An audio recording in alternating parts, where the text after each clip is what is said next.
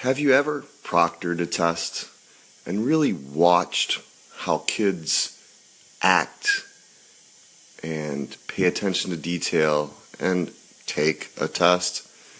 It's very different from when I was a kid where we sat at a table with a pencil and paper, where we felt the paper, moved it around our desk, tapped the pencil, drew squiggles in the margins, and knew exactly how many questions were coming because we could flip all the way to the end and back, picking the ones we thought we could conquer first, and then going back and guessing on the ones we had no clue on.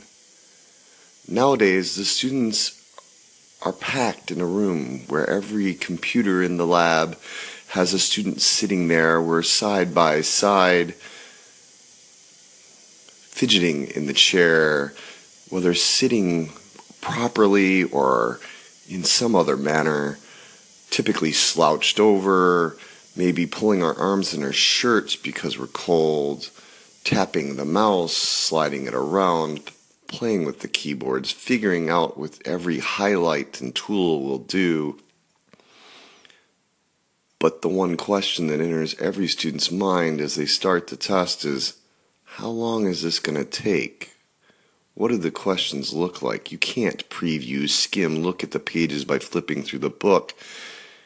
And some of these tests are totally adaptive, and the teachers don't even know how many questions will come because it's based on how well the student is doing.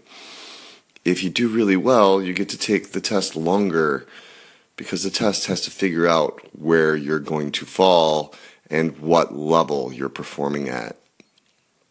My students took the NWEA MAP science test yesterday, and while most of them were performing at or above grade level where they should be, some struggled. The test ended up being 45 questions. I had one student finish in 11 minutes.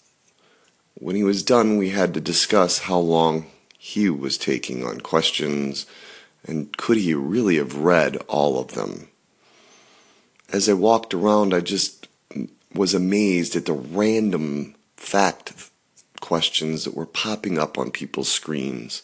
Some of the questions were great. Interpret this graph, understand this concept, explain somebody's thinking. But other ones were strictly memorization. And if you had no idea on one vocabulary word or one concept, the student's hand either shot up a puzzled look appeared on their face, or they just quickly clicked something to move on.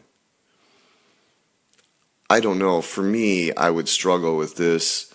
I don't know if any legislator who know, is in, encouraging these standardized tests or even administrator has sat for these and looked at how they would perform. I know our students need to improve. We all do as a society, but I don't think this is going to lead to it. Or at least, I don't think this even measures where our students are. I'm staying curious. I hope you stay curious, my friends, and ask questions about the tests that we're giving our students